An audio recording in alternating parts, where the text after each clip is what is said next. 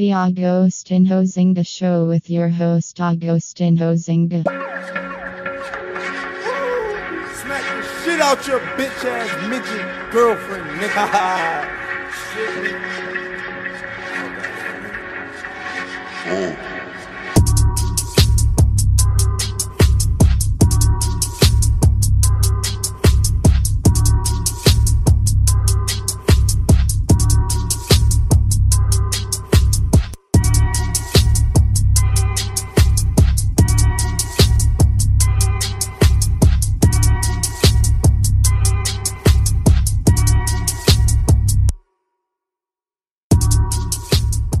hi there. Welcome back to the Agostinho Zinga show with I, your host, Agostinho Zinga, and this is episode number 696 of the Agostinho Zinga show. And I hope this is finding you well wherever you may be. As I said, this is episode number 696 of the Agostinho Zinga show, and I hope you are good wherever this pod may find you. I hope you are splendid. How am I? All good, all things considered. I cannot complain on my end. I really cannot complain. Um, I cannot stress just how much of a game changer it's been that I've changed gyms. I've had, um, you know, I've had some good times in my previous abode. It, you know, it had its flaws, but for the most part, having to pay only like twenty pound a month for essentially you know, um, the entirety of the leisure center to use the gym, to use the swimming pool, which I never used, but you could get classes included in it, everything included in it. It's basically a local borough leisure center, and it was only like 20 quid a month, so it was perfect for me at that time. And of course, it was short, short distance from my home, so everything kind of, you know, lined up really perfectly. But over time, I kind of got a bit bored of it. I think I needed a bit of a change of environment. And to be honest, with how nocturnal I am and my weird flipping, you know, flipping um sleep schedule and just my daily routine sometimes it's nice to have the ability to kind of go to a gym sometimes really early in the morning or really late at night and for whatever reason the leisure center that i used to go to was only open from six in the morning and closed at nine or sometimes 8 p.m so you were kind of limited at the times you could go if you went to go really early, like before six, or if you went to go after nine. So I was really happy when we had a branch open up um, near where I live, where essentially it's a 24 hour gym and you have the ability to go in whenever, which is awesome. Um, there's no person to talk to. It's all done via the QR code on your phone. You get a little pin code you could also use to kind of get in, and essentially it opens up the entire day for me to get a workout in. You know, um, as long as I'm bloody awake. And I just basically got back from doing a pretty late workout around what? What time did I go? I think I went about nine o'clock or something. No, sorry, I went about eight thirty. Left there at probably at nine thirty, so I spent an hour in there, and it was splendid. The only sad, the only kind of con, the only kind of negative of it is that I'm not the only person who feels like this. You know, I'm not the only person who feels like this. So clearly, there are other people in this world who clearly have the same desire to work out late at night. And it was absolutely ramming there. When I went at eight thirty, when I left, by the time it was nine thirty, it was getting even busier. It felt like a flipping nightclub, but it makes sense though because it's a Monday. Oh, it was a Monday. It's the start of the week. Everybody needs to, you know, start the week good you kind of want to you know get rid of all the flipping nonsense you've been consuming throughout the weekend and it was really insane but i have to be honest i'm really grateful that i have the ability to go to a gym where i can go and work out any day of the flipping you know any time of the day without any stress without any hassle and without flipping worrying that i'm gonna be because i think the other reasons why i went to the other place i'm pretty sure i had like an off peak membership so I could only go between the hours of like 6 a.m. um you know and uh what was it 6 a.m. and what 6 a.m. and 4 p.m. I think and basically after 4 p.m. I'd have to pay a five pound fee so at least with this place even though it's a bit more expensive per month I think it's like 30 pound a month I get the ability to go 24 hours so I'm really happy about that I can't complain about it and I think because it's a bigger gym even if even if it is packed I don't know if you guys are used to this because I'm not but because it's a bigger gym, even if it is real busy, because there's just loads of equipment, eventually you're going to get on something. I think with a smaller leisure center that I was going to, they had a minimal amount of equipment. So if more people came in, they would legitimately hog everything because they're doing their workout. It's not a bad thing. So you have to wait a good 20 minutes, half an hour before you're able to use a machine, able to get some plates, able to get a barbell. But because this place is slightly bigger and they've got way more stuff, it doesn't matter how many people are in there. Everybody's like in different parts of their set, in their routine and whatnot. So most likely you'd only have to wait maximum of 10 minutes to get your shit and it's all well and good. So I was happy with that. I was really, really, really happy with that. Next on the list here, I want to talk about over the weekend, it seems like for some reason, I'm not really too sure why, but usually at Berghain, the weekend after a big event. So last weekend was CSD, right, which is essentially Berlin Pride, and there was loads of really cool events, and Ber- Berghain had a really long kind of you know um weekend plan there. Loads of other venues had really good parties, and essentially you know they had the they had a flipping street fairs and floats on the streets and stuff. Like it was really crazy nice little carnival atmosphere there to celebrate gay pride over there at flipping Berlin. So everything was good.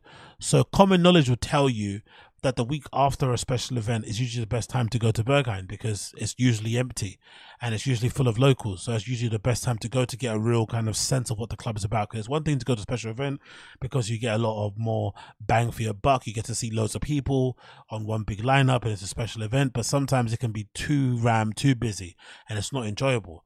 But if you go the week after, it's usually perfect. So sometimes a week after New Year's Eve is great, and obviously the week after flipping um, Easter holidays is great also, or a bank holiday. For some reason, this past weekend wasn't like that. Even though it was a week after CSD, it sounds like by all accounts, judging by the flipping Berghain community subreddit, it was absolutely rammed. So I don't know what happened, what was the deal, because I checked the lineup, and of course there was Oscar Mulero there. There was Marron playing and whatnot, Justin Perry and whatnot. There were some good names playing, but it wasn't like a crazy lineup that I think should have brought such a flipping roadblock of a of a you know it, it shouldn't be that much of a roadblock. I don't think uh, of a lineup, but for some reason it brought everybody out and the queues there were absolutely nutty. And people are getting all upset about it all over the subs. And there's a couple of stories here i want to talk about or accounts from people that i feel like need to be kind of you know highlighted on here because i feel like in general people let people let other people get away with murder over there because they're so scared about the they're, they're so scared and worried that they won't get in. So i think people just need to kind of you know i don't know not allow people to kind of bully them around there because they're worried that they're not going to get in and kind of treat it like any other place really. But this is the lineup obviously for this past weekend. As you can see here um for the 29th of weekend. So you got some decent people playing. Um i was saying it was maron's debut but some people are saying that he played there already. But still i'm going to take it as maron's debut. So big up him for playing there. Hopefully he smashed it. Um you got justin perry gaetano oscar mulero obviously people are big fan of. Um Ogazón who's, who's doing some great stuff. And i think i've kind of discovered her via hall you got Kiko, Keki, Keki Lomo, sorry, playing. Um, Ryan Elliott, who I'm a big fan of, Paramida, of course, DJ Holographic, Palm. So it's a decent enough venue, lineup, sorry, but not something that you would assume that would have caused a roadblock. That said, that being said, the accounts from people on the Berghain subreddit are absolutely crazy the first one I want to go through is the flipping toilet etiquette um, post that somebody highlighted here, right? Which I think really kind of speaks to the overall madness that occurred this past weekend and why people are so pissed off. So this post starts as follows. How the fuck can you take one toilet cubicle for 10 to 20, 10 to 20 to 30 minutes plus? It's so disrespectful to the queuers and the whole system. And the line cutters are also fucking nuts. One time yesterday, this girl with red, red colored hair, a local you probably know, and her friend up to go up to her line. I say, what are you doing? Go wait like everybody else. Um, had waited 25 minutes by this point. I was getting upset over the whole situation, so I didn't have patience.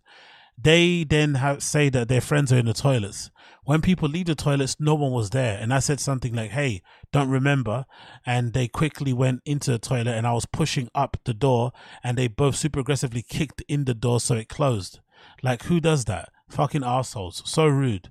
My morning rant.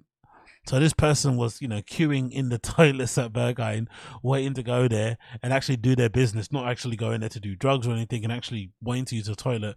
And everybody's kind of, you know, taking up space in there. And this is something that happens quite often there because for some reason they tend to close the panorama bar toilets pretty early. I'm not too sure why. Maybe because just for just to help out the flipping staff and make sure that they don't have to stay there all night or all morning, kind of cleaning up and shit. But once they close the pano toilets, it kind of becomes every man and woman for for themselves because there's only two toilets left. I think the the ones on the Berghain main floor, and then of course the ones maybe downstairs, right next to the cloakroom area, which are meant to be the FLINTA ones and shit, which are meant to be the ones where you should be only going for the to use the toilet and the loo. But in this situation, I just think everybody has to take a bit of personal responsibility and accountability and be like, you know what? If you're in the queue and somebody tries to cut in line, especially in a toilet, that's just unacceptable. Unless it's somebody that legitimately needs to use it, you shouldn't let anybody cut in front of you in any queue, let alone a toilet queue. It's just not acceptable, especially when everybody's waiting. Because for the most part, when you go to places like Berghain, everybody's pretty well behaved in the queue. Um, they're pretty respectful. They hold the line. You know what I mean? They're not trying to cut in line and whatnot. So, and everybody's kind of waiting for their turn. So that person who legitimately feels like they need to cut in line, I don't think their desire to go into the toilet trumps anybody else's. So you shouldn't, in my opinion, be letting anybody go in front of you, no matter what they say, no matter about a friend or anything, it doesn't matter. The moment you step out of the toilet, in my opinion, unless the person's right there, because I've seen it before happen before, where people are in the cubicle and they're texting probably their friends while they're in the cubicle and they're coming to meet them there. That's one thing. But if you leave the toilet and then you want to go get people to come in line with you or come in cubicle, that's not on. Once you leave, you leave. Like I'm not having that. And it's not a situation about, oh yeah, let's let wet that that person's in there's my friend and they're not your friend. And like in this scenario, if you want to be kind and let them in there because you feel like their friends are in there, cool. But the moment that toilet door opened and you didn't see anybody, I would have ran in there myself. I would have ran in there so fast. I wouldn't have cared. I would have ran in there straight away and closed the door. You're not flipping going in there. And I think people, for whatever reason, are not afraid of comp. Oh, uh, yeah, let's say afraid of confrontation over there, which I understand because you want to be chill, and you know Berlin isn't really about that time. I think the whole time I've been there over the past, I don't know, like ten plus years and whatnot, I don't think I've seen a single fight on the dance floor, if anything. So clearly, there is a reason why that is the case and you don't want to upset the balance of things cool or the vibe or the ambiance but surely there comes a point where you draw a line in the sand you say nah this is where i don't play and the part where I don't play personally, because I think I'm a pretty chill and cool guy, laid back when it comes to these type of things, is queues. I don't play with the queue cutting. Like no one's cutting in front of me in the queue. It's just not gonna happen. And then the next account here is even worse, right? Um, this is outside. So it's one thing maybe somebody cutting in line in the toilet queue because you know it's a toilet queue. It is what it is.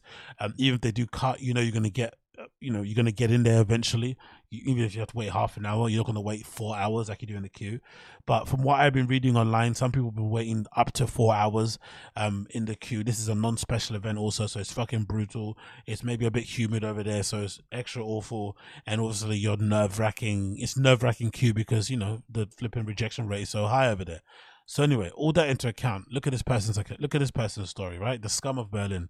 I love this one. Today I stood in line for six hours. Stupid, I know, but I'm very stubborn and I couldn't let go of the sunk cost of already having queued for a couple of hours. I read reports in the updates um, thread that significant amount of people cut through the sorry cut throughout the night. I befriended a bunch of people in the line early in the night. When we were closer to the snake, a smaller group went ahead of us to cut.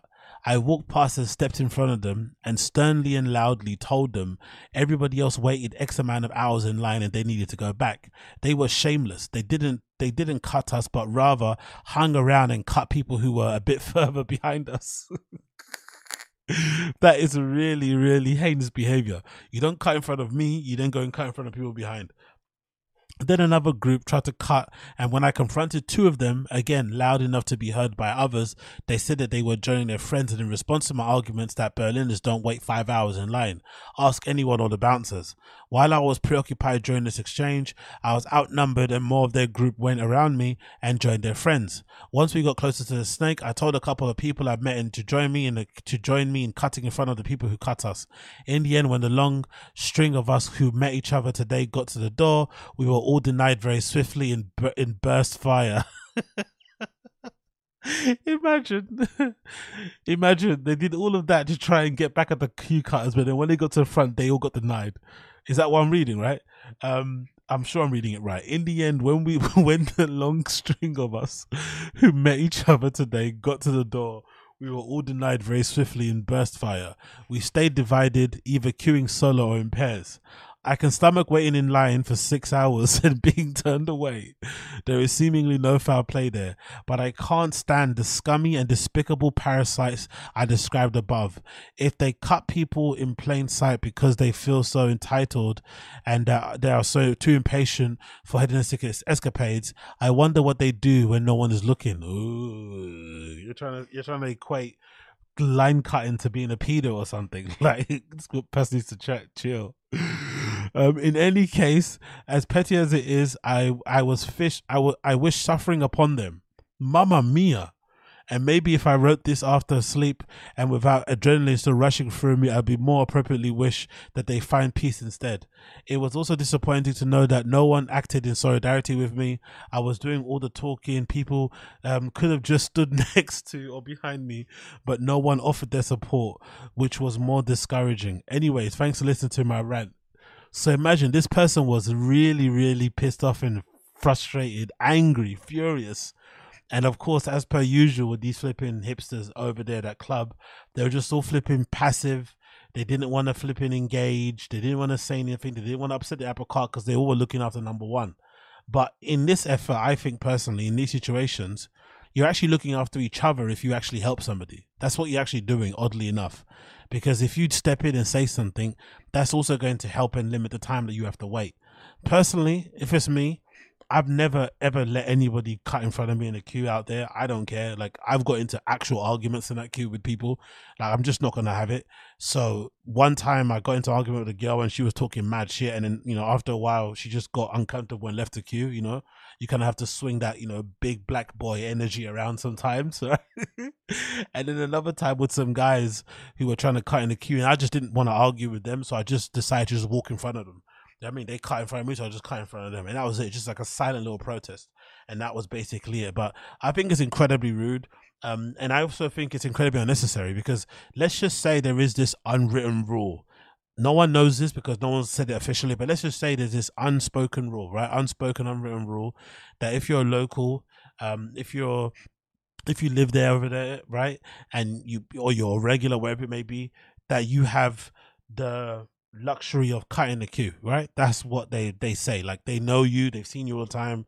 You live here. You shouldn't be queuing behind all these tourists. Cool, but then ask somebody. Just ask. Just go up to them. If you went up to a regular tourist and said, "Hey, me and my friends are regulars. We come here all the time. Is it okay if we cut in front of you because you know we're here? We don't queue." Some most people, in my opinion, nine times out of ten will say okay. But I think it's just the entitlement of cutting in line in front of somebody and feeling like you deserve to go in front of them is just a thing that really pisses me off. Because legitimately, if you ask me beforehand, more likely than not, I'm gonna let you in front, especially if I'm, you know, a bit tooted up and whatnot. I've got a little bit of bubbly in me and whatnot. I'm probably in a good mood. I'm feeling good. I want to chat. I want to hang out and shit. I'm probably gonna say yeah. And even if I'm not in a good mood, I'm probably gonna say yeah anyway. Most people will, but it's just the fact that you take it upon yourselves to cut in front of people, not say sorry, not say excuse me, not ask permission, and just assume that you are allowed to flip and cut in front, you know, while people were waiting outside in the queue for ages. And it's, you know, so what were you doing in that time? Here I am in the queue, waiting for four hours or whatnot to get into this fucking club. And you were doing what? You were out there having the fucking chicken Caesar salad. You were out there fucking scratching your pussy and sleep while you were sleeping and I have to stand in the queue and you have the luxury of waking up when you want and clickety clacking along the fucking queue and getting there when you want.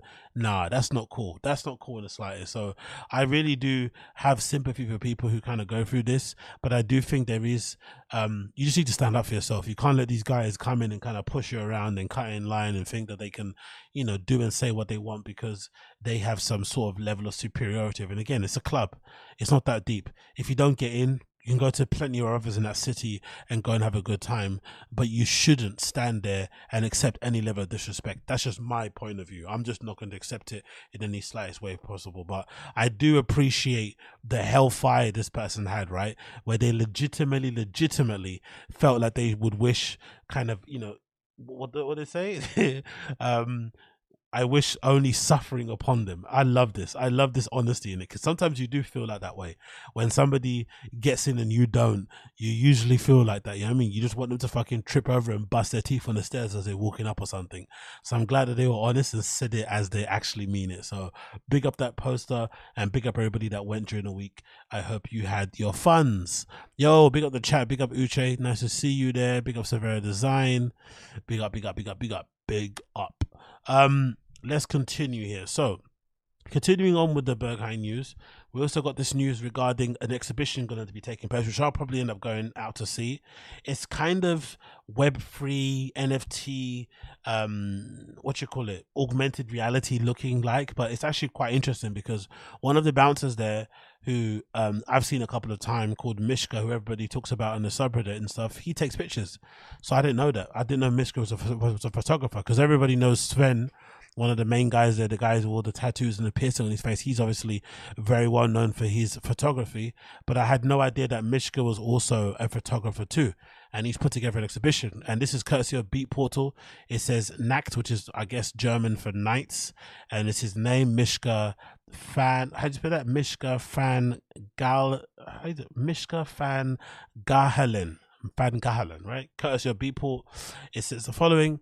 Arm, Ben Klock, Chris Liebing, Dixon, DVS1, Ellen Allien, Freddy K, Len Faki, Seth Troxler, and more lead the artistic lineup documented in a line in limited edition techno scene portrait series by iconic Berghain photographer Mishka. Beatport has announced the arrival of Beatport.io, a new cultural um, driven marketplace for electronic music where artists and labels can share their music and art in a new collectible format. Okay, cool. So I guess Beatport.io is going to be their platform where they can sell NFTs and shit, right? On Beatport. That's going to be pretty interesting going going forward, how that ends up developing.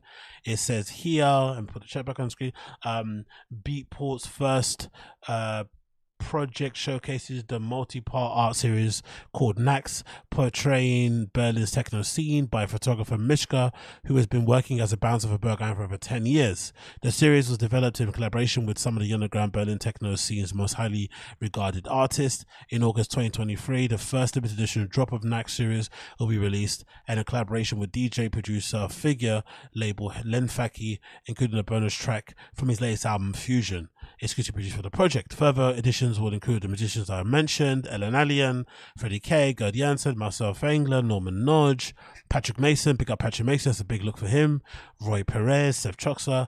Nachts includes portraits of over 175 personalities. I wish I had my picture taken there. That'd be fucking awesome. You see my fucking big head. which, along with the music that exclusively produced for the purposes, um, formed the foundation of the immersive artwork style gener- had generatively composed um, via AI models. In sync with the music's rhythm, um, Mishka's portraits degenerate into um, constructive what's that constructivist patterns constructivist patterns morph into the figurative forms and images ultimately converging into a comprehensive and awe-inspiring works um, depicting this rarely documented community thereby forming an artistic document of the contemporary techno culture mishka explains his work he says the next the next, pro- next project um, started during the first lockdown as an idea if this is it, if no club in Berlin will ever open again, how are we going to preserve what we had? How are we going to mem- memorialize this culture? In the event that everything was gone, how could I document the range of characters that came together in the scene?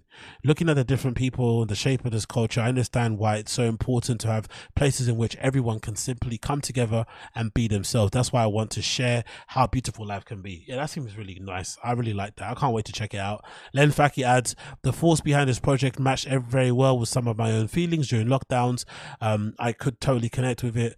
I think this is such a nice idea to capture our world um, through the people it consists of, especially in a moment when we didn't know it would actually be like before again. I'm very honored to be a part of this. Mishka's accompanying portrait Nachts will open as part of the up and coming Berlin um, Art Week in September the 14th, where collectors can use the NFT as a ticket to access. So, really looking forward to that and checking it out when that does happen. So, September 14th is when Berlin Art Week happens. So, I'm definitely going to be checking it out and hopefully it stays around for long so it can be an exhibition that a lot of people who are living a bit further out can go and check. And there's more details here, courtesy of Attack Magazine. We got some pictures here that kind of show what you might see there going in. And then we've also got a handy update here, courtesy of um, Brenda hashtag on flipping what you call it Twitter. And unfortunately, she's not going to be opening her Twitter again anytime soon. I think Tabbygate kind of burned my girl Brenda hashtag, but still big up her for providing more information. She said when Berghain bouncer Mishka invites you to a private dinner and preview of his new exhibition, Nights, um, which features 175 portraits of Berlin techno scene, you go. So she took some pictures of the private view, I guess, members only type of event that happened, which looks pretty good. Little private dinner there. You see the cards there with his name. Um, next slide, you also see some portraits of the people there featured um, in and around the techno scene over there in Berlin. And then you also have this. Sorry about the sound; it kind of spooked me as well. I guess you have some video content here and then the last slide is boom, boom, boom. A picture with some words on it on the screen, which you can't really see too tough. But yeah, I think it's probably the blurb that was on there. So looking forward to seeing this exhibition when it does launch myself anyway. Um, courtesy of Beatport.io. Got it here. Mishka next happening very very soon during Berlin Art Week. So definitely go check it out if you're in around the town. Definitely go and check it out if you're in and around the town. And if you're not, I'm sure people will take pictures of it anyway, so you won't be it won't be that much of a bother so you can see what's going on. So moving on to that one, I want to quickly mention this um, regarding the current conversation going around um, regarding Travis Scott's album Utopia. I think some people are still coming to grips with how underwhelming it is and how basically mid it is and how it probably didn't live up to expectation. And I think one of the best takes, um, you know, that kind of back up some things I was speaking about with my little review that I mentioned in a previous podcast is this person on Twitter who had a very, who'd kind of put it in much better ways than I could have put it. So this person's called Evan Ridley Ridley Whiskey, right? Ridley Whiskey. And this person is a writer, contributor for Pitchfork, and also has worked at places like Radio Milwaukee, WMSE, Shepherd's Express, and all the other places. So a journalist that kind of knows what they're talking about. And I feel they put, you know, the whole, you know, feeling and the the the kind of vibe around Travis Scott's album in a really good way. So they said the following. The new Travis Scott sounds amazing. It's exquisitely um, curated as ever, but the vacuous emptiness at its core, where a real person should be, is now so glaring it's almost unnerving. He creates these massive, expansive canvases and uses them to express literally nothing. it's honestly eerie how Scott manages to avoid conveying any actual thoughts, opinions, insights, or even really basic humanity. There's no worldwide view in the Scott verse, no perspective or lived experience. Every verse is an empty stream of predictive text. Scott has three defining qualities. One, he's a great he's he's his great ear. Two, his complete lack of personality. And three, I'm sorry, but this is running theme, his chilling disregard for his fan safety. And there are moments when these qualities play off each other in a very uncanny and unsettling ways. Scott never addresses the Astroworld tragedy on the album because he never addresses anything. But suggestions of a crowd crush are all over this song anyway. It just does, it just, I just don't think he cares or even really thinks about it much at all. Just callous emptiness. And of course, they've got the intro here to the song featuring Teezo Touchdown, where he goes, Yeah, yeah, yeah, yeah, yeah. Turn it up to the maker, vibrator, roof shaker, of Quaker, annihilator. Verse one, baby, please get off the gram. I like you better in the stands. I upgrade my only fan.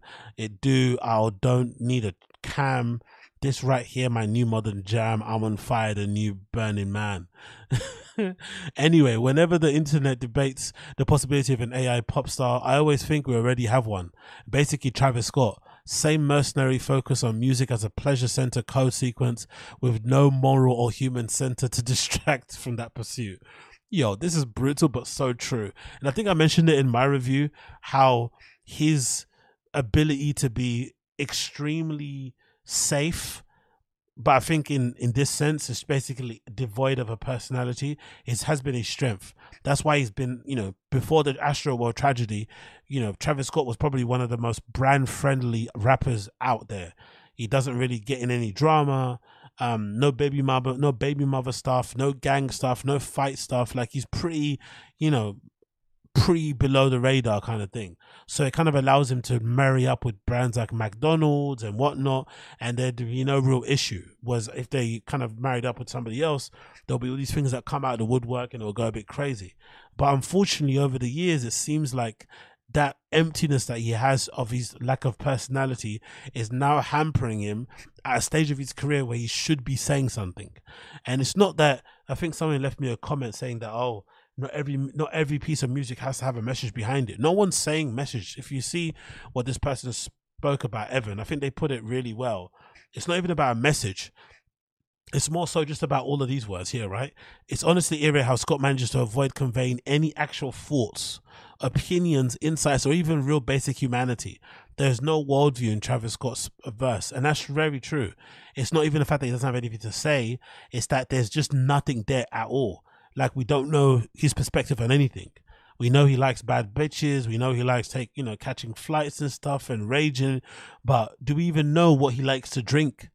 Do we even know what drugs he likes? Do we know what food he's like? I don't know. Zero. We don't know jack shit about the guy. All we hear is him kind of moaning and groaning on these amazingly produced flipping records, which legitimately sound very um movie like, right? They sound like a soundtrack. That's what they actually sound like. But unfortunately, the rest of it just just nothing else there to really kind of grab you.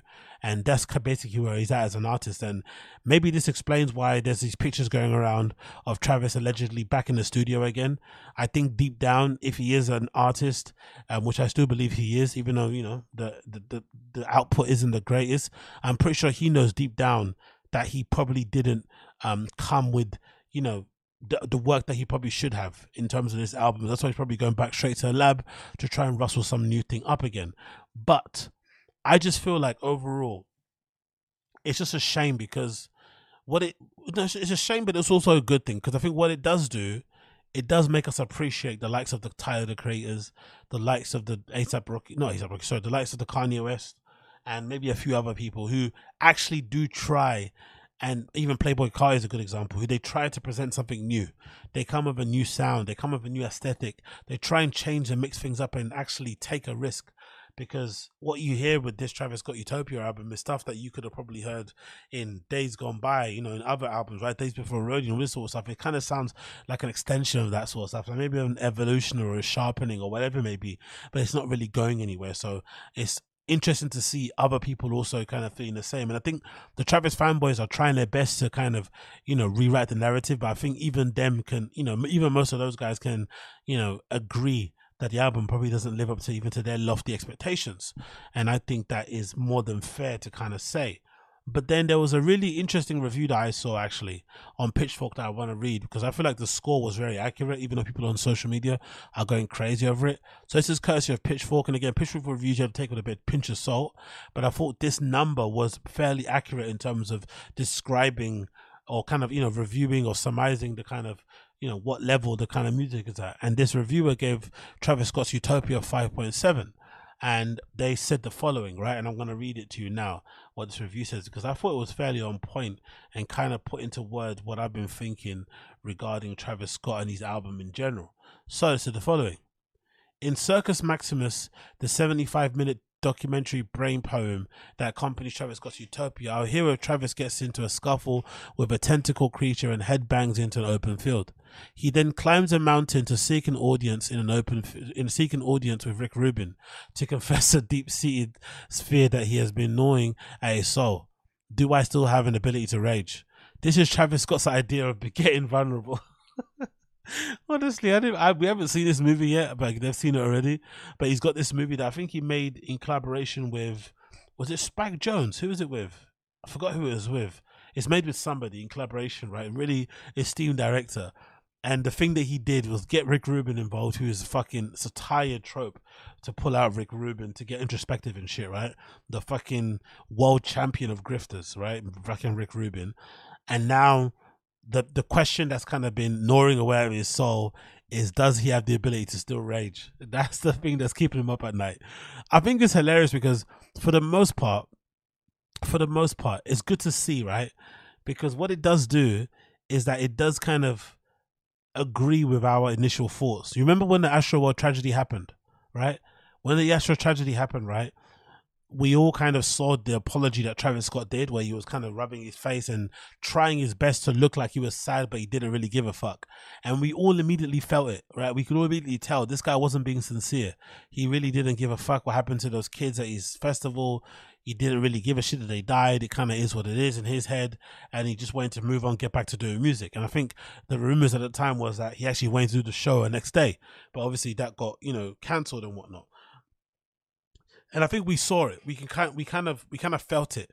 So I think it's fairly evident. It's fairly interesting to see that all those kind of feelings that we had, those gut instincts that we had, are now being proven to be true. Because clearly Travis is like maybe on the spectrum. I'm not too sure, or just one of those guys is just you know like doesn't really feel much outside of the outside of the music when it's in the studio. So anyway, let's do the following. It continues. This is Travis' idea of getting vulnerable. Since he released his is his inescapable album. I love all the I love how snidey Pitchfork writers are. Every line is very snidey, very snarky. Everything is fucking amazing. Since he released his inescapable album Astroworld five years ago, Travis has fully embraced this persona as the ultimate hooligan, even after tragedy put that character under fire. In 2021, while he performed one of his raucous sets at his hometown Astroworld Festival in Houston, 10 people were killed and thousands more were injured during the sudden crowd crash crowd crush. Sorry. While Travis remains defend, def, uh, while, Trav, while Travis remains a defendant in several civil suits, he was not held criminally responsible for the incident and has seemingly moved on or pretended it never happened. Spoiler alert. He still does have the ability to rage. And to get that across here in Utopia, a big empty rap blockbuster that lives in the shadows of other big, less empty rap blockbusters. Specifically those by Kanye West. That probably won't be a surprise to anyone who's ever heard any songs by Travis Scott, who's been a Ye disciple since the since the days of getting some production credits on Yeezus a decade ago. But Utopia veers from the heavy inspiration into Travis pretty much trying to single white female him. Yeezus Christ, this review. Well, that's impossible because even with the moody auto tune wobbling of 808 Heartbreaks, the Grand Maestro vibes of My Beautiful Dark Twisted Fantasy, the icy electro synths of Jesus, and the famous friend Appaloosa of The Life of Pablo, Travis is missing arguably the most important aspect of Kanye. Even at his most wild, most narcissistic, most famous, Kanye still felt shit. Right? Still felt shit raw no matter how much he tinkered, layered, or absorbed, unafraid to look like a fool, or at least convinced that he was so cool that it didn't matter if he did. In the Circus Maximus film, the visuals are at times so pristine and polished that Travis looks like a cyborg. Utopia does sound a lot like that too. See, that guy said as well that Travis feels like an AI, and this guy's basically saying Travis comes across like a robot in the movie. Fucking hell. Sometimes the man, the marquee features and shiny productions are good at masking the fact that Travis is an emotional black hole on the mic. The the digitized, sorry, the digitized lips of a blonde inspired fogginess of my eyes sound nice enough, especially when sprinkled with dreamy riffing from Sampha and Justin Vernon. The rage beat on Fiend is played out, but Playboy Carti's new vocal trick, sounding like he has bronchitis, sucks up the attention and just feels like Travis does a bunch of ad libbing. That's unfair, though. I think that Trav, I think that flipping um, what's it called? I think that Playboy Carti verse on Fiend's amazing. Hearing his deep voice is pretty cool. It kind of reminds me of um that clip that's going viral a little bit of that gay guy who said he's a crip and he's trying to put on his like thug voice, but it's just his voice, but just a little bit with a little bit of bass in it. It kind of reminds me of that sort of thing, or like when sometimes you know you see trans people on the street like get into an argument with somebody, and they'll have their fem voice, and somebody will say something shit, they'll be like, you know, they'll get into their deep voice. That's what it kind of felt like. So big up Playboy Carti for doing that. Future is a strong over the orchestral beat of um, telekinesis, and I like when he raps, counting so much money till my skin peel. SZA is here too, sounding good and sounding like she's collecting a check. but again, at his peak, Kanye was able to draw shop, sh- uh, show-stopping features out of collaborators. Um, these are nothing more than a fleeting thrills. Travis needs these knockout guest appearances because nobody expects him to carry an album by himself. The bar for him as a rapper is already low he's here for the vibes, not the skill. Yeah, do you guys remember Travis Scott's um double XL? people shouldn't be surprised at him saying nothing. Was it double XL? That he's he remember he had a freestyle when he did double XL. He's wearing like this like um jumper. It's like turtleneck jumper. He's got like the jumper thing over his face, and it's got, it's got like all holes on it and shit. And he's just like I don't know what he's saying. He's just rambling some shit. That that should have given us an indication of what Travis's uh, rapping abilities like. I'm pretty sure he's a double XL rapper, r- um, cipher and shit. He's just horrible. It's not, it's not even horrible. It's just there's nothing there. You know what I mean? He's just it's just all vibes. But obviously he's skating on the beat, but it's just nothing is being said actually. And I think now, unfortunately, we're living in the era where people do want you to say something, even if it's toxic, even if it's destructive, even if it's harmful. Give us something, you know? it continues. But it doesn't sound like he's leveled up because his life is so different now than when he tries to act like it's not. He comes off as a fake as hell. His romantic breakups and his reconciliations have been endless tabloid fodder. His future as a back bankable mainstream act seemed uncertain after the Travis, the Astroworld, sorry, disaster. That's not asking him to suddenly be a lyricist, but one of the basic attributes we expect um, from rappers is to be real with us, or at least convince us that they're not purely bullshitting. Mild edginess, like I got yay over Biden on Skitzo, or blank mosh pit ready tracks such as Topia, Topia, so Topia Twins, just come off as deflections. It's a it's scared rapping, hiding behind the flipping spectacle. Rah, this rapper's calling Travis Scott scary. Imagine that. This writer's calling Travis Scott scary. It continues, even more so than his past projects, Utopia has a rapid beat switch ups, stack credits, and cinematic songs for no other reason than he thinks that is what signals an event album. Modern Jam features some embarrassingly uninspired stripped down rapping by Travis. but oh, the mildly funky beat is co-produced by Guy Manuel de Homem Christo of, the, of Daft Punk. Meltdown is Diet Sicko Mode. Oh, don't say that. I love Meltdown. I thought Drake's verse was fucking bad, boy. Um, but oh man, Drake dissed Pharrell new office job. Okay, it was kind of funny. On Delestro's echoes, the shimmering and buffering noise gets topped with Beyonce's wails.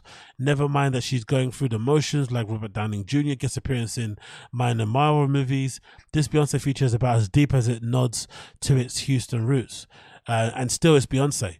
Rap is just it's such a regional culture even for the megastars, whether it's Drake or Toronto, Drake with Toronto or Kendrick with LA or little bit with Atlanta, the connection to their home grounds um, grounds them as they become international superstars.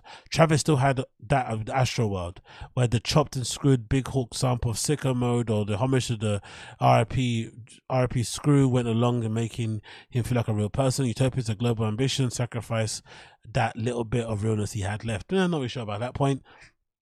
So it's not even surprising that K-pop exists, a diabolically stupid plan to create the most popular song in the world. You have Travis, The Weeknd, and Bad Bunny fusing their crones together over a sourceless Afro-pop rhythm on a track where the title supposedly isn't a reference to the Korean pop genre or to the game pop genre to game extra clicks, but has the same effect. That's a good point. Actually, I didn't think about that. Why is it called K-pop when it isn't a K-pop song? It's actually an Afrobeat song an Afro pop song. Huh.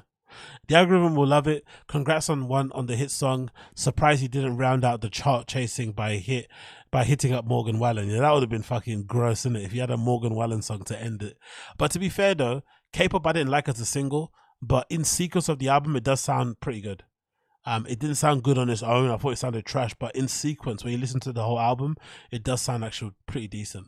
For all this blinding star power, every moment on Utopia should feel seismic or at the very least impactful. Think of Quavo's melodic fantasia on Oh My This Side, or Nav's ice cold breeziness on Beibs in the Trap, or even Drake's Sicko Mode, verses which basically implanted into your brain permanently after one listen.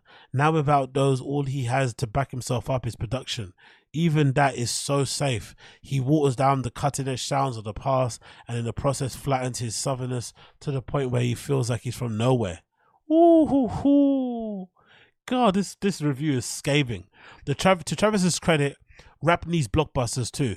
Many of the genre's great albums of the year are completely absorbed in regional moments and they aren't even cutting through the noise. See Sexyy Red's Hood Hottest Prince, Sexyy Red's Hood Hottest Princess and V's Gang Ganger.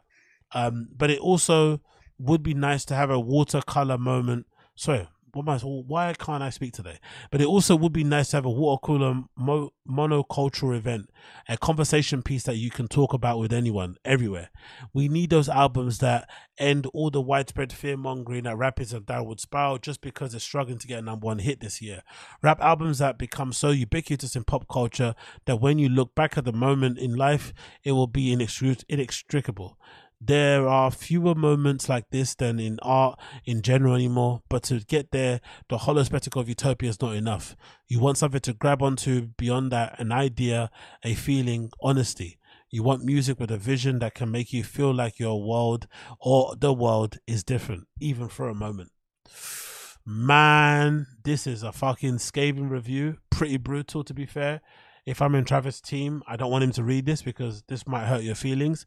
But I agree with a lot of what this guy said. I can't deny it. I do agree with a lot of it. I think there was some snarky bits that probably did need to be included in there. But I think overall, um, it does it, it is a good thing because what it does do, it does say that we all hold Travis up on a high pedestal. We know he's you know, we know he can do much better than this, and we were all kind of collectively disappointed, you know, in culture because we all were waiting for this album to maybe turn up on, you know, during summer and shit, have it banging in the background during barbecue season and shit. But unfortunately, it's not really an album that people are going to be playing back to front anytime soon. Maybe there's a bunch of tracks you can play in a gym. Like I'm thinking now to put in a gym playlist. Maybe, you know, a good sort of like mix of tunes. Maybe Meltdown, yeah, maybe Sirens, Meltdown, and Fiend. Those are some pretty good tunes back to back to put in the flipping playlist if you're gonna go to gym and shit. And maybe even the first, yeah, maybe you go for the first ten I'd go maybe first 10 records you could probably get through with putting those in the flipping playlist, but the rest of it isn't that great. So I do really agree with this writer. Big up Alphonse, was it Alphonse Pierre for putting this review together? Very well done. Um, snarky bits aside, which, you know, is probably par of course when it comes to writing reviews for Pitchfork.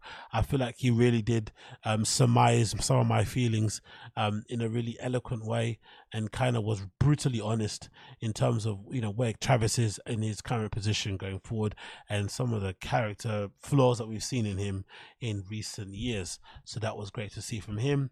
Big up him. What people saying here in the chat. T Scott is a bad person, but these critics are just being haters on the music. Yeah, but I think it's good to be haters on the music. I think we do need more of that. We do need some. We need. We, we do need more criticism in that way. We do need more flipping um we do need it to be honest. Art is a bit, you know, it's a bit weird in that respect. We kind of do need it to be fair. Um, what we say, I expect a snarky review from anybody called Alfonso. Is it Alfonso? How do you, how do you pronounce that? Would you pronounce that Alfonzi or Alfon- Alfonso, right? Or? I'm not too sure. But either way, um, that person was not happy with Travis. Anyway, moving on from that one, we've got this. This is fucking wild, right? Because I'm really curious to know what's going on with this new trend on social media, especially with the ladies, where they're posting up screenshots of their conversations with random men on dating sites or on dating apps, sorry. And I guess this one in particular probably is Hinge. I've never used it. Um, or t- t- Tinder and shit like that, right? People are using all this stuff, right? To kind of post up their weird conversations with guys and have them up on social. And most of the reason why they're doing it feels like it's to kind of dunk on the guy to kind of be like, oh, ha ha, look how dumb and stupid this guy is, right? It's really strange. I don't really understand what this is all about. And one example of this is this person here who posted this thread, right? And she said the following in a caption I asked the guy for his most controversial opinion, and I dot dot dot. So she asked the guy for his controversial opinion, and the guy texted her back on Hinge and said the following I don't care about the writer's strike. I think there are way too many pseudo intellectual wannabe artists in Hollywood. 99% of films and TV shows are trash and it's ultimately killing the industry anyway. Find another profession. Woo! And full disclosure, I actually majored in screenwriting and directing in college. so in my opinion, maybe because I'm, you know, listening to too many flipping red pilled people or I'm a, I'm a little bit edgy in my own way, but I think this is a pretty lukewarm take. I think there are many people out there who have similar sort of takes when it comes to the writer strike and you know actor strike and whatnot. I think we could all agree, regardless of what genre of stuff we'd like to watch, whether it's sci-fi, whether it's drama, whether it's thrillers, whether it's fucking reality TV. I think we can all collectively agree that the quality of all our shows has somewhat decreased over the last what two decades or so, right? There is a lot of like ideologically possessed shows out there, uh, loads of fucking agendas being pushed on our shows, loads of fucking, you know, um, you know, just nonsense that doesn't need to be there. And, you know, good writing has definitely fallen by the wayside. Maybe we don't have enough good writers. Maybe the studios and the production companies aren't basically rewarding good writers for good work. Who knows? But regardless, we can all say the quality overall has kind of really died. So most of us can say that. So most of us can also sympathize with the actors who are striking and the directors and the writers and stuff because we know that these streaming companies are, you know, fucking them over. We know the streaming companies are not giving them good splits, they're not giving them residuals and shit, and that needs to change. Much like Tim Dillon, I think I agree with Tim Dillon. Tim Dillon basically says the AI thing isn't going to go back, right? Like they're not going to put the AI genie back in a bottle anytime soon. That's fair, but they should find a way to compensate the people who write and act in these things, uh, you know, well. At the moment, they're not being compensated well, and that needs to kind of be worked out with the streaming companies. But with that being said, you could also be honest and say these guys, writers and actors, they don't really have a lot of wiggle room. These artists that work there, right? Because the work is so bad at the moment from them. You don't really have a lot of, you know, you don't really have a point of position that you can kind of argue from where you can say you're indispensable. Because I think most of us can agree that a pretty decent prompts on an AI, you know, could probably put together a pretty decent collection of shows that could rival what we kind of have at the moment. So it kind of seems like a lot of the protest, a lot of the striking is probably going to fall on deaf ears eventually, and they're all going to probably just have to accept what they're given and kind of go from there. So when I see this point, I don't really see anything too crazy, but I just find it insane. Number one, in my opinion, that you ask somebody a question. You ask them, "Hey, what's your most controversial opinion?" And then you get surprised when they tell you a controversial opinion. And then you get so surprised that you want to share that controversial opinion to your i don't know thousands of followers on social media in an effort to dunk on that person. Fair enough she was fair and nice enough to not include the person's picture or their face or their fucking you know name and shit and you know preserve their privacy. But i just think it's quite insane that this has become like a trend now this whole dunking on strangers type of thing to make yourself feel better. And obviously, the, the replies have been, you know, absolutely sucking her off. But I think all of it is absolutely crazy. Exactly. The guy, someone guy I follow here said, I mean, you asked. Another person said, the real red flag is asking people for their most controversial opinions in the first place so you can judge them for how controversial it is another person says what a loser so some people are clearly getting at her but this person here said tell me at least he didn't know you were a screenwriter when he said this he did not um, did you just did you did you just jump dump that guy, yell at that guy? And she says here, um, in her excellent writing, right, being a writer, oh, I was, she says, um, in my response, what you say? Let's just say firm. What kind of sentence is that? You're meant to be a writer and you say, oh, I was, comma, in my response, comma, let's just say dot dot dot firm. That sounds absolutely insane. But yeah, I don't understand these people. I think this behavior is unhinged. I want us to get to a place in society where we just stop sharing private DMs and messages with people that we have like in general with the public, unless it has to do with, you know, the flipping conviction of a crime or something, or in some respect, then you shouldn't be sharing any private correspondence with anybody on social media. I just think it's incredibly, um, you know, in poor taste. It's completely classless, and if anything, unless the screenshot really does help to maybe clarify your position on a certain thing, it always, I feel like, ends up blowing back on the person that's sharing it more often than not, it ends up making you look like a worse person. So just stop. Just stop and leave people alone. You know, respect their privacy. If you don't like them, you need to just block them, unlink them, whatever you have to do on Hinge and shit. But you don't need to be posting up there flipping replies on social media for people, you know, to mock them and stuff. Because Claire, fair enough, his picture's not there. We don't know what his name is, but that guy still has feelings. He's still not gonna be feeling too good about himself hearing that the whole the internet is flipping been dunking on him and making it seem like he's some sort of, you know, conservative crazy guy because he thinks you know the flipping hollywood actors and stuff are you know maybe not worth their flipping money that they're asking for. It's absolutely crazy man. I think it's all really really strange to me personally. I absolutely hate it. I absolutely hate it. Really do. Um but yeah what can i do? What can you do people here do whatever they want to do. They want to do what they want to do. Moving on from that one, we have this to talk about here quickly. This is courtesy of Lil Yachty's podcast um, called A Safe Place, and it features an interview with Kai Cenat. Now, I wanted to play this clip in particular because it features these guys talking about tricking. And I feel like tricking is a weird phenomenon that's kind of gained popularity nowadays with the kids coming up because I feel like a lot of these young boys, especially these young men, have now become way more successful, way more rich at a very early age. So they have the ability to do things that maybe they shouldn't be doing at their age, right? In a weird way. It's kind of strange. They have access to things that they probably should be having access to much later in their life. So, with that being said, and social media and access to people, it makes a lot of sense why these guys would, with, with a lot of expend, with a lot of um, um, disposable income, would be open to the idea of like flying strangers across the country to come and visit them. But I've legitimately always thought it's unhinged, and I've always thought it was unhinged from the moment I heard the whole tricking thing from Joe Budden. When I used to listen to the Joe Budden podcast with the original crew with Rory and Mal on there, there was always a common running joke that Joe was a trick. Joe would always kind of fly girls out. He'd take them places, all this sort of stuff. He'd take them on holidays, first dates or second dates. Just this weird behavior. And I never understood it in my head. I could never understand why somebody would want to invite a stranger on holiday as a date.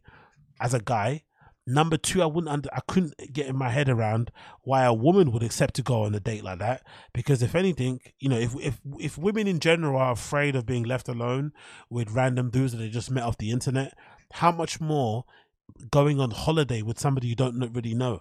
or you have to kind of be with them and them alone in a room or whatever it may be. It just seems like such a recipe for disaster. It doesn't make any complete sense. But clearly, it's a thing that people do people do all the time because they want to spend time with beautiful men, with beautiful women. Happens all the time. Me personally, having grown up the way I've grown up, it's just never been an option to try and win somebody's love or affection for you with money.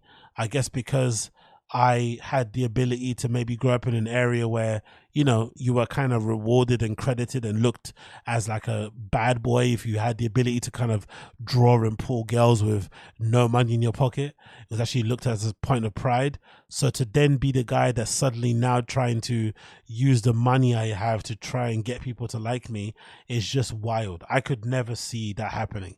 But then again, I don't have Kai Cenat and Lil Yachty money maybe if I had Kai Cenat and Lil Yachty money, my whole brain would change. Yeah, maybe it would change if I did have the money that these guys have. But let's just play the clip anyway because I think this is a very interesting clip to kind of see the mind of these young kids and how they're kind of thinking about relationships and hookups and meets and stuff because I can't ever in my wildest dreams you think that going to meet, you know, taking a stranger out on a holiday is a good way to kind of get to know somebody. It just seems fucking insane. So let's take the chat off the screen and let's play the video because I think this is a pretty interesting insight into how these kids are thinking now. No, Yeah. but it was definitely worth it though.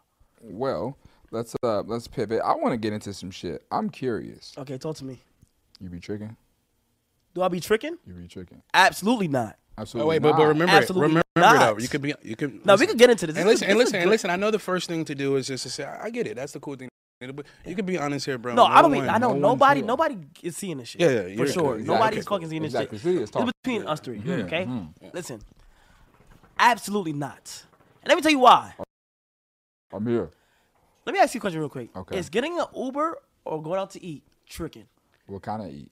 Yeah, the I mean, it can don't matter. Restaurant. Just like like okay. Let's do let's do steak like just steakhouse. Okay, like like a, like a steakhouse. Is that going out to eat? no, that's a date. Nah, Yeah, I but what if think she gets like the gold steak? Is she getting like No, no, no, wait, hold on. Gold Wait. steak. She come Wait, gold what- steak. I ain't gonna lie, bro. That's like, like I be so. Like, you Hey, ate what type of gold bitches you and a whole wine bottle, a whole wine I bottle. never, you never know. I, I never know. Like I, I couldn't give you a. You know, Go, okay, gold steak is fucking insane. Okay, That's correct. Twenty four karat gold it- steak. it's fucking insane. That's what like, I'm saying. Like, Like they bring get- the, they bring the nigga out who goddamn. That's what I'm saying. They shit. be Somebody- cleaning out like the fire, whole fire. Damn near the They shut the lights off in the whole goddamn venue. The music I'll start playing. Damn. No, but I think the uh uh, I I don't I don't do it because okay, so like I don't think Ubers or dinner. I don't is think that counts No, tricking. okay, eliminate that. Now here's what's tricking is okay. Yo, let's go shopping. That's a form of it. Here's some. What do you mean? That's what? tricking. That's one form. It's a lot of tricks. Oh, okay, no, there's a lot. Yeah, yeah, yeah, of yeah, course. Okay, yeah, yeah, that's yeah. that's definitely one form. Um, I ca- or like. I Alright, so you think never. So okay. Me personally, flying out is crazy. Wait, paying for flights is crazy. What? Me so? personally, playing flights bro. is crazy. Wait, you gotta be I am honest. not You're not- Delta. I know you're not being honest I'm with not, us. be- You're not being bro, honest I'm being Real here, bro. honest, bro. Flying somebody out is insane. You never did it. never. All right. So what about what about the whole uh you know messing with chicken? It's like, hey, God, baby, um, my rent is um. Oh, bro, I'm glad you brought that up. Oh my gosh. Okay, so I actually have a story time. Oh, story time. alright, Okay, alright, I got, I got. I'm gonna say about the rent thing. First of all, I've never. I'm looking at all three cameras when I say this. I've never, ever, have visited a fucking city to where a large majority, like Atlanta, a lot of people are looking to get their rent paid, and it's actually fucking crazy. Bro. Absolutely crazy. Long time ago when I first moved here, bro, the shit blew my fucking mind. I was laying in bed with some girl, bro. Mm. Mid laying in bed, as I'm about to go to sleep, she says, "Why the fuck am I even here?" I said, man, hold on, wait. Time what you mean? Like, Uh-huh. what you mean?" She was like, "I came all the way to your crib, and I could have been with some niggas that was at the club just now that had Richard Millies, and and and if willing to pay my rent." I said, "Yo, if you want to go, like you can go." So she that was an alley oop for me to pay her rent. How long do y'all know each other? at Did she wait? Did she? Bro, wait, did I, she bro, I barely know this bitch. So, don't play the whole thing, but you kind of get the gist of the conversation. To me, it just sounds unbelievable that you would want to invite somebody that you don't know on holiday somewhere. It's you know, it's one thing to invite somebody on a date to go for dinner or something or to go for drinks. That's already a bit nerve wracking to go for the stranger somewhere and having to sit face to face with them and try and strike up some sort of conversation, some sort of familiarity. To pay for somebody's plane ticket to come and meet you is incredibly presumptuous because there is a lot of this kind of conversation on social at the moment of you know women feeling like guys go into you know meets with women and feel like they are entitled to certain things. But let's be honest. Let's be really honest. If you're a dude if you're sorry if if if a dude invites you out to a holiday somewhere and you accept you can't blame him for thinking he thinks that you also want to smash it's obviously unhinged to think that, but if you actually decide, a grown up, right, if you're over the age of 21, 25 years old, and you actually agree to let some stranger pay for your flight ticket and to pay for your stay, to give you a fucking stipend or whatever it may be, and whatever it may be, and take you all over the place and buy you stuff, you can't be angry if that person expects some sexual favors back. So in my head, I'm thinking, if you're a woman, why would you agree to that if you're not ready for that sort of thing? If you, it just doesn't make any sense. Um, you're better off if you want to maybe try and fleece the guy and get him to buy you things from afar. Fair enough, do what you need to do, but agreeing to dates like in that way is strange. In the boy's point of view, and the guy's point of view is even weird because for me, if I'm trying to get somebody to, if I'm interested in somebody, I don't want it to start from a point of them liking me only because I have money. Like that would be the worst place to start from, personally speaking. And again, maybe it's my upbringing because I come from a place where we were, you know, it was encouraged to go and talk to girls in the street and try and get their numbers. It was encouraged to kind of do that. And back then we had absolutely no money in our pockets. We just had a smile. And sometimes a smile wouldn't get you anywhere, especially when you were like 16 and you were competing with guys that were like 19 coming to your school and bagging all your fucking girls in your school and coming back in cars and in motorbikes and stuff. You were just thinking, fuck, here you were in a bus with your shitty fucking school uniform on and this kid from college was driving up in his fucking you know, Ford Focus or some shit. It was awful. But still, you competed in that same level, right? But you didn't try and fake the funk and pretend you had money because you didn't. So when you did end up getting somebody to actually be interested in you and give you some time, maybe you want to hang out, maybe you're going to go to cinema with you, go to an arcade, it felt like the biggest victory ever because you knew you had to really work for that you knew that that person actually liked you as a person and giving you a chance as a human as opposed to what's in your fucking wallet. So I can't imagine, especially now with the competition that exists out there, with the amount of ladies, with the amount of men out there, I just would never want to be in a position where I feel like this person's only talking to me because I have money. That's the only thing. The only thing I wouldn't want to do, you know, it's just something that I wouldn't want to be involved in. I want to just kind of leave that alone. But again, you know, Kai Cenat just signed a seventy million dollar streaming contract with um, Rumble. Um, Lil Yachty's doing his thing, and he's got a lot of money, and he's got all these brand deals coming out of his ass. So these kids are like under the age of like what twenty eight or some shit, and they are balling. So you know they've kind of grown up on social media. They're native to instagram. They're native to twitter and shit snapchat. It's probably not that big of a deal to be talking to girls from all parts of the world right? From israel to fucking thailand to fucking denmark to the uk to parts of central america. They're probably talking to all types of people. Um, and it probably doesn't seem like a stretch for them to be like you know what? What's your name and date of birth, I'll buy you a plane ticket. it's probably not a stretch, but for me, it just sounds insane. It just sounds like the most insane thing I could ever even think of. So I don't know where these guys' brains go to, why they think like this, but I just would never want to be in that position where I'm starting to date somebody only because of that, because it just sounds legitimately like the most insane way to start a relationship. But again, maybe I'm the one in the wrong. Maybe I don't really know what I'm talking about. But I think if you are going to go that way, you're better off trying to get somebody to like you for who you are than tricking. Because I feel like the tricking thing, it you know, it's a slippery slope. Once you start paying for flights, there's real, there's probably no limit to stuff that you can and probably will pay for in the future. And I also think just for the safety of the women involved, like why would you accept that? That is such a that's such a loaded offer, you know? It comes with such it comes with so many um it comes with so many things that you probably so many like unsaid things that you probably feel like you have to do you know? So if i was you i probably wouldn't do that. If you were a lady out there i probably wouldn't. The best thing to do is probably try to get some monetary gain out of it from afar. Get them to buy you a bag get them to fucking send you money get them you know what i mean? That might be good but flights to go meet them to you know to go flights to go hang out at their house like that's that's wild. That is fucking wild. So um yeah, don't do that. Please, I beg of you, don't do that. There's too many psychos out there.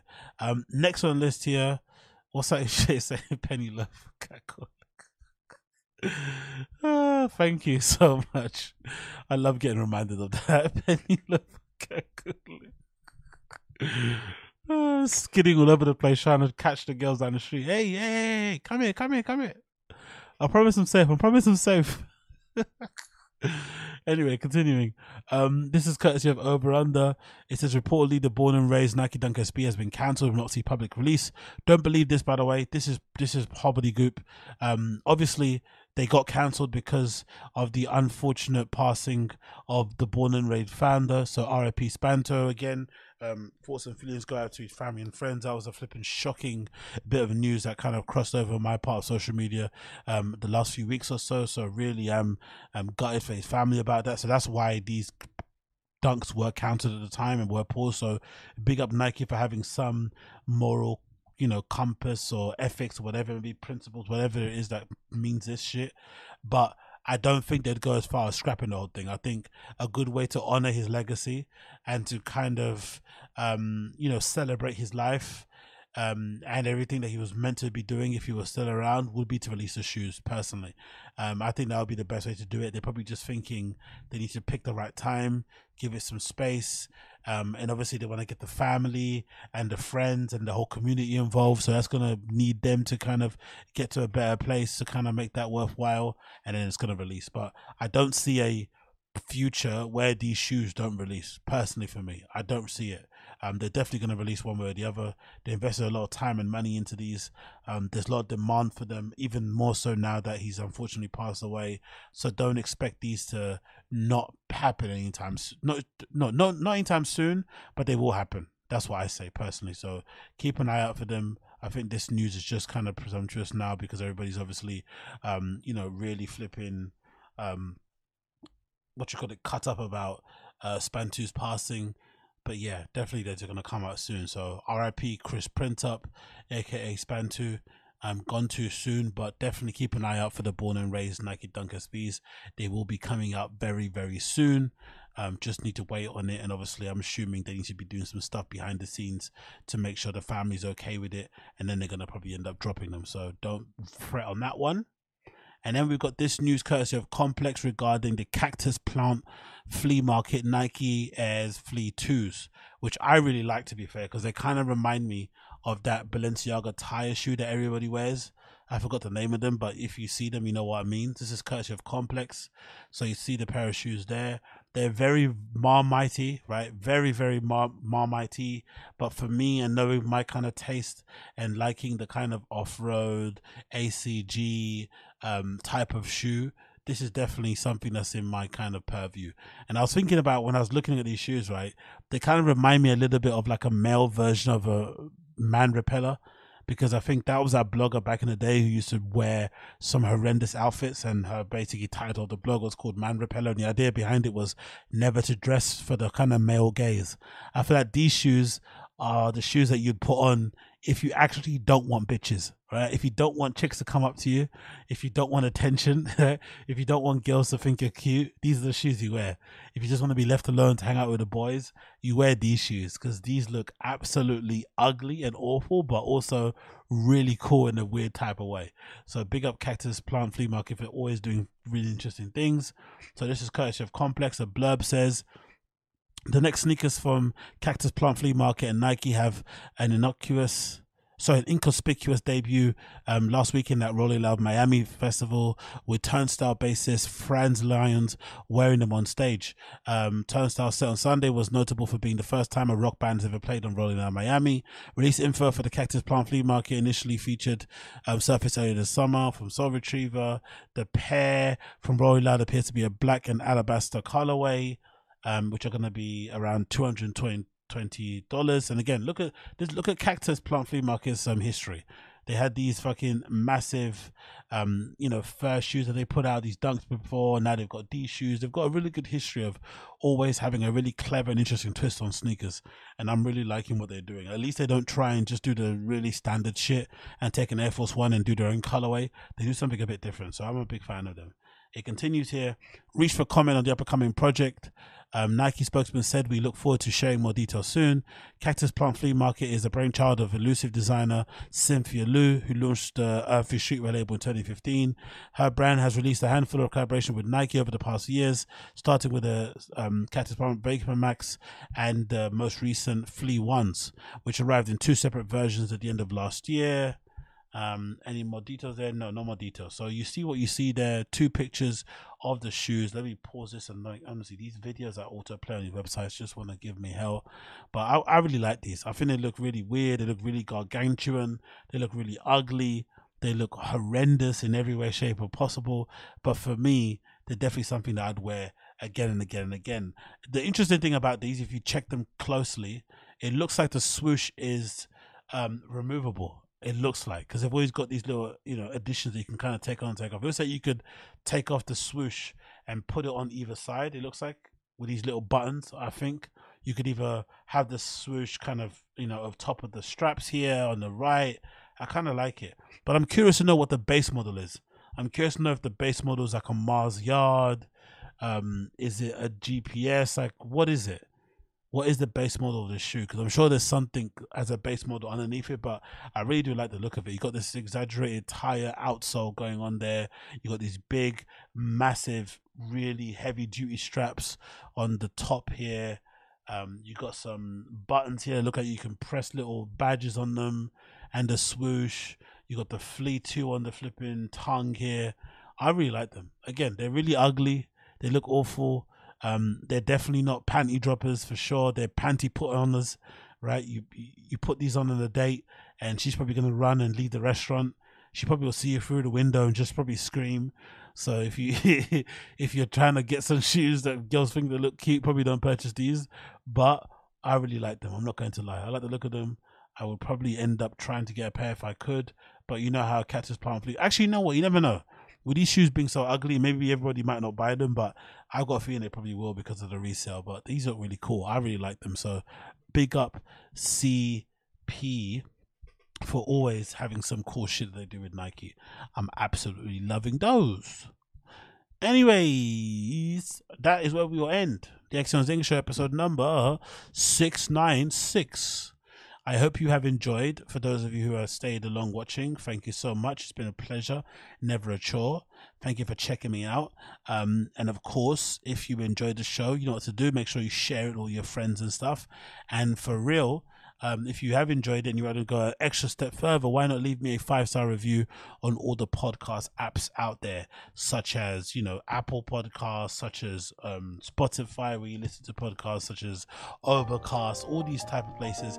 If they have a system to rate, please make sure you do that so people can see that people listen to it, and maybe that will help me get some fucking um, you know what you call it? Um, what's that thing? Some liquid death sponsorship or something. I mean, something along that kind of lines. Who knows? Either way, thank you for tuning in to episode number 696 of the Agostinho Zinga Show. I really do appreciate every one of you for tuning in. Big up the stream chat for hanging in there with me. Thank you so much. And as per usual, I will see all of you again very, very soon. So thank you for joining in. If you listen via the audio podcast, you will hear my tune of the day playing underneath me today. So make sure you check out the audio podcast the show so you can hear the tune today. And I'll see you guys again very, very soon. Take care. Be safe, everybody. Peace.